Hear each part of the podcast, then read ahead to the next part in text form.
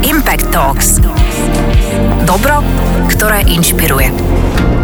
Dnes je našou hostkou Lucia Pašková. Ak máte v kúpeľni zubnú kevku Curaprox, tak je to značka, ktorú zo Švajčiarska priniesla na Slovensko. Lucia vyštudovala pedagogickú fakultu, no jej učiteľská kariéra trvala len pol roka.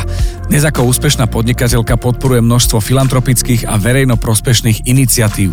Zhovárať sa budeme o tom, ako sa to všetko dá, zvládnuť popri rodine, biznise a či sú filantropy na Slovensku dosť odvážni. Lucia, ja sa teda odvážne chcem spýtať, lebo je tu toho veľmi veľa hneď v prvej otázke. Dúfam, že, že zostaneš sedieť, teda vítaj, ahoj. Ďakujem pekne. Že, že sa spýtať na vzťah k filantropii, ale my musíme ísť cez iniciatívy ako Kto pomôže Slovensku, Kto pomôže Ukrajine, Ide nám o život, Zapni sa pre Slovensko. O, o tebe je také známe, že, že máš takú super schopnosť a volá sa to networking. A druhá vec je, že, že ak sa povie filantropia, tak minimálne v prvej peťke, trojke sa objavuje tvoje meno a to v podstate nie je o tom, že si, ako by som to povedal, aby si sa, by si to nebrala, že ako, akože no offense, ale že nie si profesionálna filantropka. Tak. Ta, ale to robíš teda to nie tiež, som. a tiež musíš robiť nie, niečo, čo aj ťa naplňa, aj čo ťa baví, aj, aj z čoho žiješ, ale popri tom sa dá aj pomáhať. Ako to je teda, že, že ako sa človek dostane k dobročinným aktivitám, iniciatívam, networkingu a takejto veľkej škále? Ďakujem pekne teda za pozvanie. Teším sa, že tu môžem s vami takto tráviť polo ráno. Je to tak, že ako keby, že ja hovorím, že, že výhoda mňa je, že ja som do veľa tých aktivít zapojená len, ako moja hovorí najlepšia kamoška, iba pokolienka. Aha. Takže je to také, že, že že viac menej tým, že mám celkom dobrý prehľad o tom, čo sa na Slovensku deje, v ktorom poli, ktorá organizácia čomu sa venuje a že ako dobre to robí, tak je pre mňa pomerne jednoduché, keď vyjde nejaká výzva prispievať na tie dobré veci a zároveň by som povedala tak, že u nás sa prispieva tak málo, že vlastne... Sú to podkolienky. Že keď, keď naozaj človek vlastne prispieje nejakou sumou akože okolo tisícky, tak to pre niekoho môže byť významná suma na prispätie. Že, že, že skôr by som povedala, že to ukazuje taký smutný obraz o celkovom stave, že ako, ako nejakú moju veľkú, nejakú, nejakú moju veľkú zanetenosť, alebo tak, že, že myslím si, že pokiaľ, že to sú sumy, s ktorými by vedeli úplne kľudne prispievať oveľa väčší počet ľudí a to, že sa to skôr nedeje, tak to je skôr, by som povedala, taký smutný obraz. V čom? No, že... že... To, máme málo, že sme sa nenajedli, že, že stále musíme nejak sysliť, alebo sa bojíme, alebo sme nemali prístup k zdroju, k vode, alebo máme, budem zlý, máme v páži, nezaujíma nás nikto iný ďalší. Lebo nemyslím si, že sme a priori zlí, alebo že nevieme pomáhať, lebo v kľúčových momentoch sa ukázalo, že ľudia vedia sa vyskladať na nový panelák, ak hovorím o výbuchu plynu v Prešove, čo ma dojímalo a to som akože z médií a všetko som videl, všetko som vedel a uh-huh. všetko som zažil, ale predsa, predsa som plakal, ako tí ľudia dokázali pomôcť a, a podľa mňa dosť často suplujeme úlohy niekoho iného. V čom to teda je? Máš pravdu, že myslím si, že, že sa vieme veľmi silno zapnúť v tých kľúčových momentoch a to sa ukázalo aj pri Ukrajine, aj pri covide, aj pri presne takýchto udalostiach a že, že vtedy tí ľudia tu ako keby tú pomoc veľmi radi dávajú, ale skôr keď sa pozrieme a tým, že ja vlastne robím aj vo veľkom so Zuzkou Suchovou z Donia, aj dlhodobo ešte predtým, ako bola v Doniu, tak ako keby rozprávame sa o tom, aké sú rozdiely prispievania treba v Rakúsku, v Čechách uh-huh. a podobne, že a celkovo ako národ by som povedala, že prispievame významne menej a hlavne máme významne menej takých väčších donorov alebo väčších štandardných prispievateľov. Čiže že z tohto pohľadu, čím je to, ja, za mňa je to, keď sa pozrieme na nejaké ako finančné zlode, zloženie príjmov, že máme tu už celkom silnú skupinu ľudí, ktorí by mohli prispievať aj viacej a úplne sa to nedeje. Čiže ja si myslím, že je to skôr otázka takého zvyku alebo takého vôbec ako keby normalizácie toho že nemáme správania. tradíciu toho. Presne tak, uh-huh. no.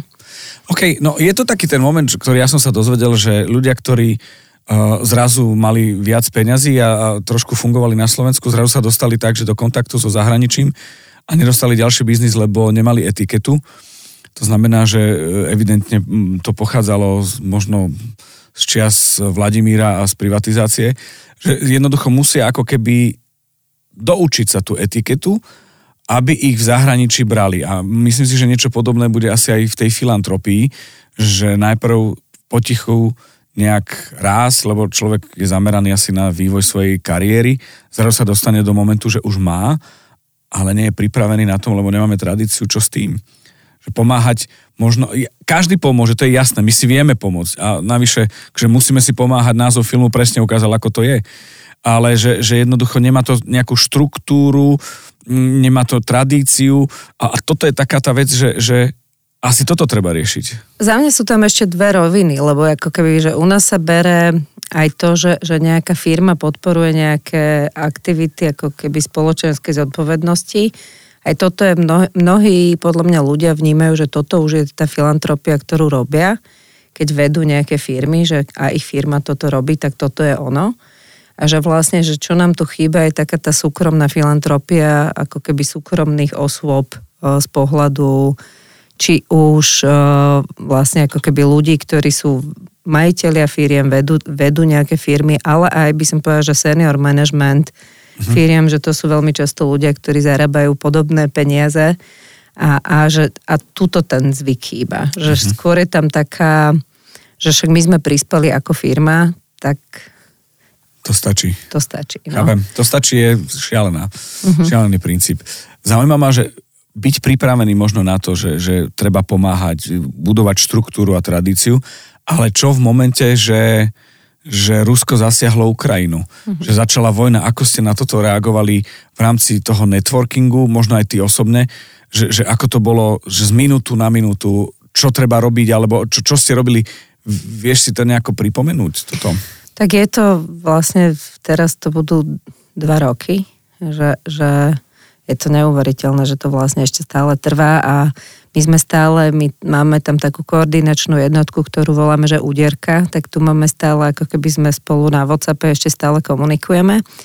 No a poviem tak, že ako veľká výhoda bola, že my už sme mali tú krízovo-intervenčnú skúsenosť z, z toho covidu. V rámci Kto pomôže Slovensku, čiže už sme mali nejakú skupinu ľudí, ktorí sme vedeli, že vieme sa o seba oprieť, rýchlo navzájom zareagovať a že to dobre funguje.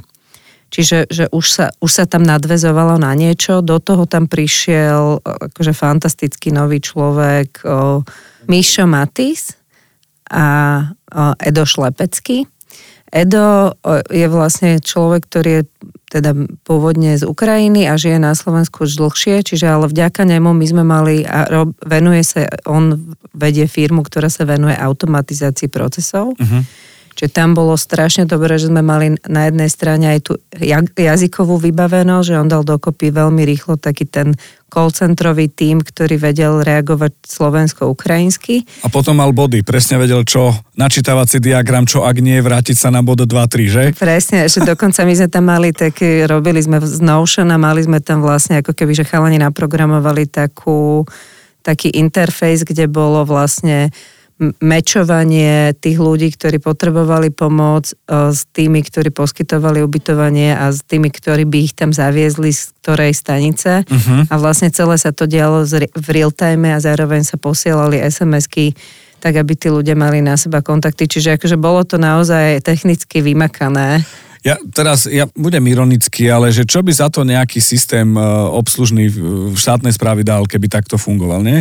No a na to, jak to fakt brutálne rýchlo vzniklo, no ale výhoda toho bolo, že napríklad tým, že my sme ko- komunikovali potom aj s UNICEFom a vlastne s týmito UN inštitúciami, tak e, vlastne jeden z kolegov, Janko Astaloš, ktorý jeden z, jedna z technických feature, ktorá tam vznikla, na to, aby sme skrátili ten proces umiestnenia nejakej rodiny do nejakej domácnosti, bolo, že tam bol taký voicebot, ktorý obvolával tie jednotlivé domácnosti, ktoré, že, čiže ty keď si poskytol svoj byt, tak ti zavolal, a ten byt bol stále v našej databáze vedený ako voľný, tak ti zavolala Xenia, naša ano. voicebotka a zavolala ti a opýtala sa, že či platí teda to, že ten tvoj byt je voľný, že či ti môžeme prísť dneska alebo zajtra ubytovať a či budeš doma vtedy a vtedy. A vlastne tým pádom tvoj, tvoja kolónka v databáze postupila v zelenom smerom hore a, a ten ubytovací proces sa skrátil o niekoľko desiatok minút. To je super, ale bohužiaľ na okolnosti akože e, šialené veci riešiť takýto úspech a takúto pomoc tu a teraz v priamom prenose pre ľudí, ktorí že existen, a to a nie sú existenčné, to sú fatálno existenčné veci a riešiť a byť pritom ešte namotivovaný na týchto ľudí. Čiže tento moment musel byť ohromne silný. Bolo to perfektné, akože ne, neuveriteľne dobre to fungovalo a Miša Maty zase urobil ako fantastickú koordinačnú úlohu, lebo len to je poviem tak, že, že jedna vec je, ty keď zostávaš v takom tom helikopter view, že keď ako keby mm-hmm že sleduješ to a viac menej koordinuješ a druhá vec je, keď zároveň a skoro každý z nás mal v tom čase aj doma niekoho ubytovaného. Takže to bolo vlastne, že na jednej strane ty si potrebuješ nechať ten mentálny odstup a na druhej strane ale prakticky si prakticky konf- kon- konfrontovaný s tým, že čo to vlastne znamená, keď niekto doma plače, lebo sa nevie dovolať svojim blízkym a ako keby, že... že, že čiže... nie len tie technické veci, ale také tie ľudské a tento rozmer ľudský. Tak, mhm. no. Čiže o toto bolo ťažšie a musím povedať, že pre mňa to bolo jedno obrovské poučenie aj z toho pohľadu, že ako sa vlastne človek sám seba potrebuje ošetriť, že jak, aká mentálna nakladačka to je. A my sme sa vtedy o tom veľmi rozprávali, že čo to vlastne znamená, že že my sme pomerne ako keby starí vlci a vlčice, že, že akože už odolnejší ľudia, uh-huh. seniornejší manažerskí a podobne a napriek tomu tie dopady boli masakrálne, že, že o to ako keby citlivejšie podľa mňa treba si uvedomiť, čo to musí robiť so zbytkom toho týmu, ktorý, ktorý vlastne ani nepoznáš jeho odolnosť, vyskladaný je z dobrovoľníkov, čiže bol to taký, akože rýchlo kurz uh-huh, veľký. Uh-huh. Vydali ste, alebo vydala si knižku Svetlo pod perinou, ktorá deťom predstavovala inšpiratívnych ľudí. Našiel uh-huh. sa tam nejaký filantrop, filantropka? Uh-huh. Napríklad tam bola ako jedna z postav prezidentka Zuzana Čaputová, ktorá dneska veľkú časť svojho príjmu odovzdáva ľuďom s nízkymi príjmami alebo teda vlastne ohrozeným chudobou tak hneď, ale není tam pomenovaná ako filantropka, v tom čase ani nebola prezidentka ešte. A potom tam je napríklad Ivana Šateková, ktorá ako jedna z ilustrátoriek, nie je ako jedna z tých hrdiniek, ale my, my to bereme tak, že aj tie ilustrátorky, aj tie autorky alebo autory, že aj tých pokladáme za hrdinou či, alebo hrdinky, čiže Ivana napríklad v Ide nám o život venovala ako keby tie, tie také dizajny, ktoré vytvorila taká tá krojovaná uh, dáma z, z, ktorá plače nad krvavou vlajkou, tak tieto dizajny vlastne venovala a veľká časť ako peňazí, ktoré sa vyzbierali na iniciatívu inako za, vôbec ako keby na LGBT organizácie boli vďaka Ivaninej dotácii diel, čiže uh, že to je taká nevie, neviedená, alebo nevie sa o tom, že tí ľudia sú filantropi, ale reálne sú. No tam asi je stále ten rozpor, že, že byť filantropom, priznať sa, ukázať sa, ale nie je to podmienka, lebo môže to byť aj takýmto spôsobom. Ja sa nad tým vždycky zamýšľam, keď sa ma niekto opýta, že či môžu zverejniť to, že ja nie, niečomu som prispela a ja hovorím, že ja sa, ako, nehambím sa za to, že nie je to, že by som to potrebovala, že o veľa aktivitách filantropických sa aj nevie, ale že, že skôr mi to presne príde dôležité o tom komunikovať z pohľadu toho, že nie je to tu stále normálne a že keď sa vlastne o tom nehovorí, i keď je tu taký ten, ja som sa o tom rozprávala s jedným mojim kamarátom CEO, ktorý je vlastne e, kresťan a ktorý hovorí, že vlastne t- ten zvyk dávať potichu, alebo že akože je to viacej hodnotené, keď sa dáva potichu, že, že preto vlastne sa o tom nehovorí, čo akože ak by to bolo tak, že tej filantropie alebo tej pomoci je dosť, tak je to na mieste podľa mňa, ale keďže to bohužiaľ tá realita nezodpovedá, tak si myslím, že, že asi o tom to ešte treba hovoriť. Ako začať? Učiť v školách mm-hmm. predmet, ktorý sa volá filantropia? Lebo existuje zo pár predmetov, ktoré sú také, že sa škrabe pravou rukou za ľavé ucho alebo opačne. Mm-hmm. Ťažko povedať, lebo na druhej strane poviem tak, že ja, ja nie som ani kresťansky vychovaná, aj keď si myslím, že, že akože všetky tie kresťanské princípy v zásade dodržujem. A, a ako hovoril môj katolický kňaz kamoš, e, že on kľudne by ma kresťansky pochoval, tak, uh, tak uh, je to tak, že napríklad, že, že nechodím často do kostola, ale so svokrom som nedávno bola v modrom kostolíku na omšie, videla som, ako tam vyberajú peniaze vlastne počas omše. A to som si hovorila, že to je taká nezachytená filantropia vlastne ako keby v tých systémoch, že možno, že sa to deje takto, že len toto nám ako keby uniká. Že to je to potichu možno. No. Akože ten projekt je veľmi úspešný, mm-hmm. až tak, že tie hodnoty sa stali univerzálne, čiže nemusí to byť limitované len na, na náboženstvo e, a vieru a tak ďalej, ale to, to sú ďalšie tie veci. Čiže ten predmet v škole, aby to bolo, lebo teraz je, čo to je, že náboženstvo alebo... Alebo etická výchova. Etická výchova. A tak vieš, že, že podľa mňa je to presne o tom, že asi treba o tom hovoriť už aj s deťmi a, a zapájať ich do toho a vôbec ako keby prispievať, učiť ich prispievať na nejaké veci. A to je, myslím si, že detská sú na to dokonca ako oveľa citlivejšie, že keď si zoberieme, ja mám teda berem za svoje všetky štyri deti, ktoré o, spadajú do našej rodiny a, a dve som teda fyzicky porodila a, a o, že keď sme boli spolu v Barcelóne, kde, kde videli prvýkrát ako keby človeka, ktorý teda bol ako bezdomová a, a, a prosil o pomoc na ulici, tak tie decka na to reagujú veľmi citlivo. Mm-hmm. A že oni dokonca naopak ako keby pozri mami, a nemohli by sme mu niečo pomôcť a ja by som mu doniesla nejaké gorálky. Čiže akože, že myslím si, že, že možno, že tie decka len v tom podporiť a ako keby ukázať im, že áno, že tento typ vnímania, citlivosti je na mieste, namiesto toho, aby sme im povedali, že tam sa nepozerá. Áno, áno, áno. No. Zakrývali oči, uši, ústa, nos.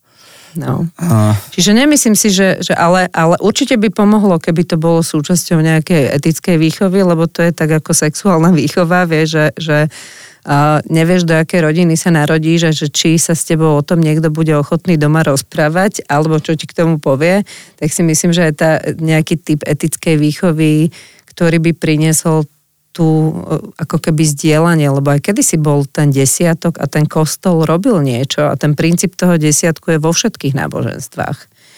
Čiže no, no. Že otázne, že či my sme to nezačali vnímať tak, že teraz vlastne keď sa platia dane, tak to je vlastne ten náš ako keby prínos, ktorý by mal byť. Že... A veľkú teraz tému otvárame.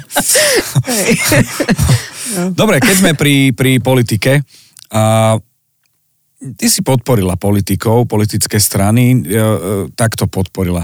Len si vyjadrila svoj názor a bola to podpora.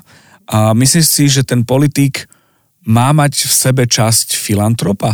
Alebo mal by ísť s tou výbavou? Nie len, že e, teraz zás budem explicitný, že hrabať, ale keď sa na to pozeráme, že je to služba, takže či tam v tej výbave, v tej výbave služba pre organizáciu, ktorá sa volá štát, nemá byť aj filantropia? No, o, myslím si, že o, trošku je to taký za, zamotaný kruh, alebo ten, ten vicious circle, ak sa to povie, že o, začarovaný kruh, že, že máme, volíme si politikov, akých si volíme, lebo rozmýšľame nad politikou tak, ako rozmýšľame. To znamená, že vie, že pokiaľ my budeme neustále pozerať, akože politika je miesto pre ľudí, ktorí kradnú, tak sa budú do tej služby hlásiť ľudia, ktorí, ktorí budú chcieť kradnúť a budú naplňať, že je to také ako e, objednávka, ktorá je naplňaná a že ja sa práve snažím ako keby finančne podporovať politikov, ktorým ja ľudsky verím a ktorý, akože, ktorý si myslím, že naozaj že, že musím zaklopať a nebudem klopať, aby to nebolo počuť, ale... Že, ja zaklopem hej, za no, teba, v pohode, to drevo. Že, že, že musím povedať, že, že zatiaľ som sa nesklamala v rámci tej podpory tých ľudí, ktorých som podporovala a zároveň si myslím, že ako keby naozaj tá politika je aj brutálne ťažká. A že, že naozaj, že ten, ten level hejtu, ktorý dostávajú, je vlastne porovnateľný s niektorými novinármi, ktorí čo si schytávajú alebo tak, že, že a ja si myslím, že by to nemalo byť automatické a že, že tá kultú, tú kultúru vytvárame aj my všetci. A že, že o, a je to súčasť toho, že naozaj aj finančne podporiť, najmä napríklad, ja neviem, keď si zoberiem podporu v prezidentskej kampani, to není situácia, keď ťa nominuje strana, ktorá ešte nemá skoro žiadne peniaze, že, že, že ak chceš, že, a to je presne to, že tá moja výhoda je, že ja naozaj neočakávam nič naspäť, že, že, že, že a že, čiže že pre mňa to není tak, že ja podporujem niekoho s tým, že mám teraz víziu, že keď budem niečo potrebovať, tak sa na ňo obrátim, že, že musím povedať, že napríklad s prezidentkynou kanceláriou sme komunikovali, ale presne sme komunikovali, komunikovali v rámci covidu, v rámci uh, v rámci Ukrajiny, ale to boli skôr také vecné veci, kedy sme sa potrebovali skoordinovať, poradiť, že ako niečo spraviť, že, že, a to, že nikdy som nezneužívala to, že by som, že som niekoho podporila. A aj, aj sa tak na to pozerám, že keby sa tu vytvorila práve tento typ kultúry podporovania, tak by to veľmi pomohlo. Alebo neviem si predstaviť, že, že píšeš mail a dole dáš uh, s úctou, mimochodom podporila som vás v kampani, a, a, a dáš akože, že niečo očakávaš. Otázka zásadná. Mali by filantropy brať na seba tú zodpovednosť tým, že existujú, volajme ich tichí a volajme ich tých, ktorí nie že deklarujú alebo hluční, ale nie tichí, že berú to ako prirodzenú vec. Mám možnosť, dám, hovorím o tom, lebo je to normálne a možno dávam ako príklad svojim deťom, rodine, okoliu, zamestnancom, to je jedno. Mali by preberať na seba filantropy aj tú zodpovednosť, aj keď ide o témy, ktoré sú, a to sú už také, ktoré už ideme do momentu, že základné právo eh, LGBTI+, plus, uh, všetky tie, tie témy, ktoré sú polarizujúce, využívané ako kanál na zviditeľnenie sa pri politických bodoch a pritom to, že to je, ako by som to povedal, to, že o tom hovorím, o tej téme, mi zvyšuje politický kredit v tej druhej skupine, ale nerieši ten problém samotný. Je, je tam ten moment toho, že pre, prevziať zodpovednosť v takýchto, povedzme, ťažších témach toho filantropa? Poviem anekdoticky ako príklad tej LGBTI témy, že e, v podstate v našej firme, teraz keď zoberiem, neviem, či môžem menovať alebo nemôžem, Čokoľvek. v, v jednej z mojich firiem pracuje, dajme tomu, 60 ľudí na plný úvezok a ďalších 250 brigadníkov. To znamená, že keď si zoberiem len bulharskou konštantou, že, že je tam zhruba 10 až 15 LGBTI ľudí, ak nie sú vyautovaní, tak mi to signalizuje to, že tá kultúra v našej firme je, nie, nie je dostatočne otvorená mm-hmm. komunikácii o tom, aby vyautovaní boli. To znamená, že niečo robíme zle z môjho pohľadu, lebo to znamená, že tak ako vy ste tu partička a prídete, porozprávate sa, ako ste strávili víkend a máte úplne bez problémov ako o tom komunikáciu, tak toto 10 až 15 ľudí v mojej firme robiť nemôže. A to už samotné mi signalizuje, že je to téma, ktorou by som sa asi mala zaoberať, lebo ak chcem, aby v tej firme sa tí ľudia cítili dobre, tak by sa mali cítiť dobre nech sú akékoľvek sexuálne orientácie. A že, že, čiže toto je moja nejaká ako keby jednoduchá odpoveď, že, že a je to reálne ťažká téma, však na tom nie je nič ťažké, že tí ľudia ako keby chcú len normálne žiť. Väčšinou filantropy sú ľudia, ktorí majú peniaze a ak ich nemajú, uh, takže ich zdedili, alebo, alebo ja neviem, získali nejakým nekalým spôsobom. aj môže áno, byť. No. Tak, tak, eh, tak väčšinou ich majú z podnikania, alebo teda, eh, že, že, že ich zarobili poctivo, tak majú dosah na pomerne veľkú skupinu ľudí, ktorí buď s nimi pracovali alebo pracujú a už toto podľa mňa by, by mohlo byť dostatočným takým mentálnym záväzkom, eh, aby, aby sme dávali niečo späť a hlavne toto naozaj nestojí vôbec nič. A okrem toho treba čítať a cestovať. Základné tie dve pravidlá. Áno. Cestova, cestuje sa ťažko, keď človek nemá prostriedky, to je samozrejme, mm. ale čítať sa stále dá a to je to vzdelanie. Spomenula si jednu myšlienku, ktorá je veľmi zaujímavá, biznisový a občianský sektor, mm-hmm. že tam tiež prechádza nejaká forma zodpovednosti a nejaká forma tej dynamiky vytvárania lepšej spoločnosti alebo optimálnejšej spoločnosti alebo netak podráždenej spoločnosti. A, ako to vidíš, tie, tieto dva sektory? To bolo celkom zaujímavé, že, že my sa teda bavíme tento rozhovor o filantropii, ale napríklad z hľadiska o, takého všeobecného svetového vnímania toho, že čo by mal byť ako keby ten pozitívny dopad ľudí, ktorí majú peniaze, podnikajú a podobne, tak sa stále viacej teraz to trenduje k tomu, že vôbec si nastaviť biznis model podnikania, tak aby ty si už robil vlastne dobro tým, že podnikáš. To znamená, že normálne sa nechám byť za to, že si for profit, ale vlastne mať nastavené mechanizmy, to znamená, že poviem anekdoticky zase. Vyberám si hotel, ktorý uh, má zavedené nejaké uh, udržateľné metódy. Napríklad, že keď ideme do, na raňajky, alebo teda keď, keď máme nejaké spoločné stravovanie, tak zbytok tej stravy sa poda, po, po, posiela marginali, marginalizovaným komunitám na to, aby si decka v škole mohli uvariť obed, alebo že, že čiže ako keby, že už toto môže byť forma, kde ty vlastne normálne svojim biznisovým správaním sa rozhoduješ podporovať alebo nepodporovať nejaké veci. A to je to, čo sa teraz ide robiť v rámci tých ESG, čo sú, že Environmental uh, dev, uh, Sustainable and Governance Goals, čo sú ako keby momentálne od roku 2024 to bude pre firmy platiť pre firmy, ktoré majú tu, tuším 20 miliónov plus obrad. Čiže akože toto sa tu nejakým spôsobom začne zavádzať a postupne Európska únia to zavádza hlbšie a hlbšie do menej a menších a menších firiem ako subdodávateľský.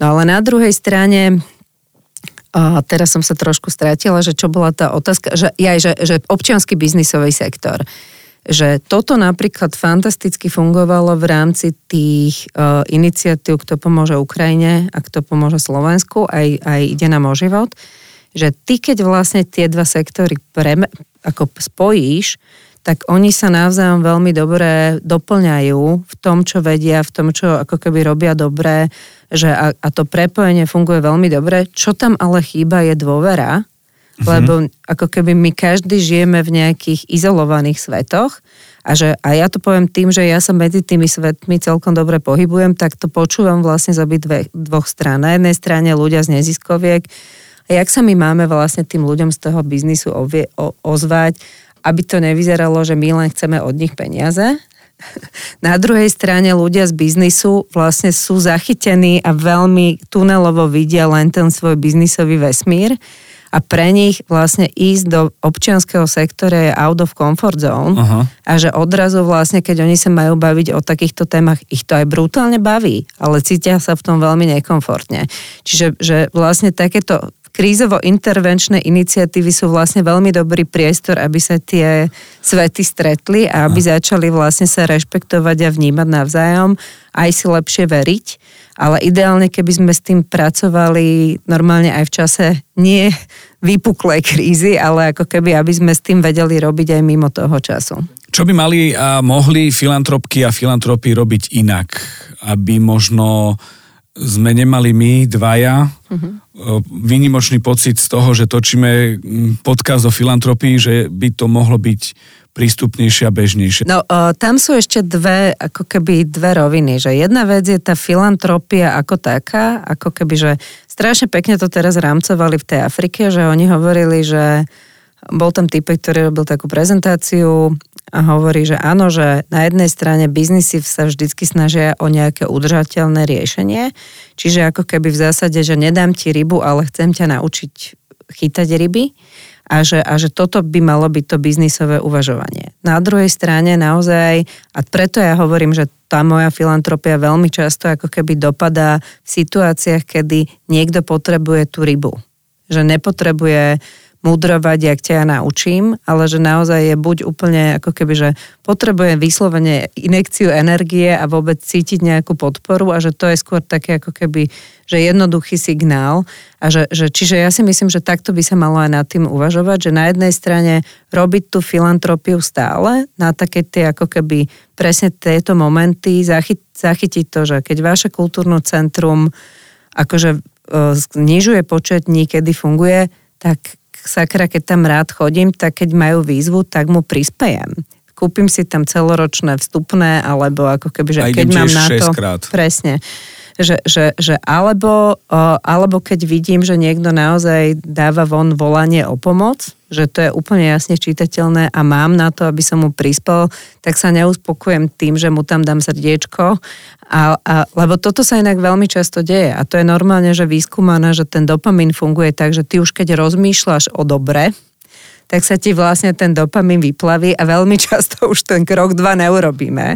Čiže to aj ja veľmi často, keď som robila nejaký ako keby fundraising e, pre niekoho, tak som akože upozorňovala na, na tento element, že super, že, že nad tým rozmýšľate, že vás to potešuje, že mi o tom píšete, aj prispejte. Že, akože, že toto je ešte ten krok, ktorý tam treba spraviť.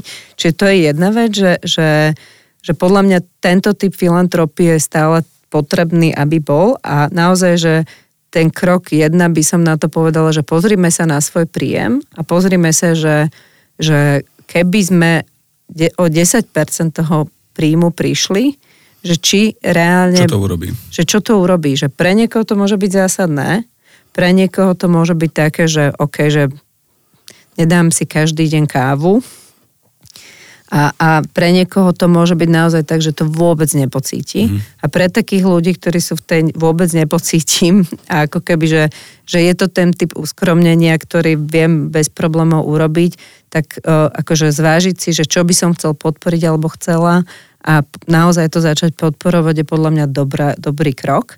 No a potom je to tá druhá vec a to je to učiť loviť ryby a to je z môjho pohľadu naozaj to, že biznisy, ktoré by mali byť akože trošku twistnuté do toho, aby už svojou podstatou pomáhali tomu, aby sa to dobro dialo. A tam, akože keď sa pozriem teba na médium, že vyčleniť vyslovene čas, ktorý je venovaný podpore neziskového sektora alebo občianského sektora a normálne to aj natvrdo komunikovať akože stáť si za tým a byť, za tým, byť na to hrdý napríklad. Jasne.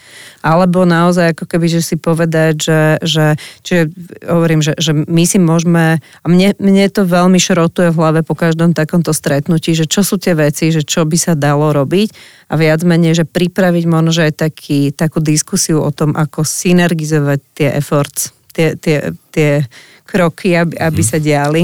Čiže to je podľa mňa taká druhá vec, ktorá tá filantropia nie je ako jediná možnosť, že mala by byť a mala by byť normálne zvedomená takým jednoduchým kľúčom.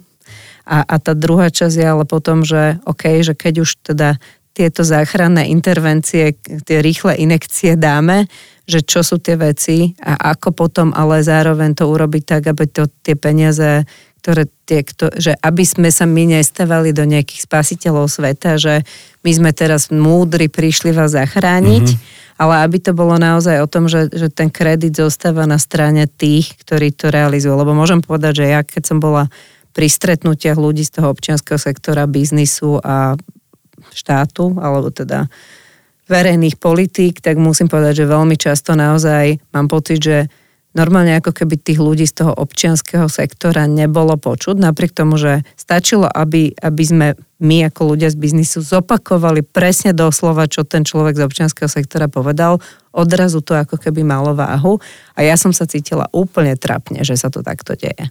Ja rozmýšľam, že aké budeš mať posolstvo na záver pre všetkých, ktorí s pomáhaním váhajú, ale myslím si, že toto bolo také ako, že... Lúpte sa. Lúpte sa, že posolstvo. Mám ešte tri uh, rozstrelové otázky. Uh-huh. To je taká, uh, taký moment, ktorý možno je šťastie zábavný, šťastie na zamyslenie.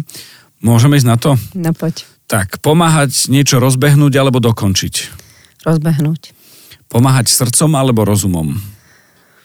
Srdcom. Darovať čas alebo peniaze? Aj, aj. OK, a teraz to posolstvo. Lúpte sa. A to je ten moment, že si zopakovala tak, ako si spomínala. Že z tej občianskej, uh, z toho občianského sektoru uh, si zopakovala aj, aj, aj ako biznis. A Lucia Pášková, dnešným hosťom v tomto podcaste, ktorý veľmi rýchlo plynul, uh, boli to bolo to veľa a múdre to bolo, Lucia. Oho. A teším sa, že som bol toho súčasťou. Ja v podstate sa vzdelávam takto. Oh, ďakujem veľmi pekne. Nech sa darí a, a ľub sa, s kým potrebuješ a chceš, aby bol svet lepší a ďakujeme za túto inšpiráciu. ďakujem pekne a prajem pekný deň všetkým poslucháčom a poslucháčkam. Impact Talks. Dobro, ktoré inšpiruje.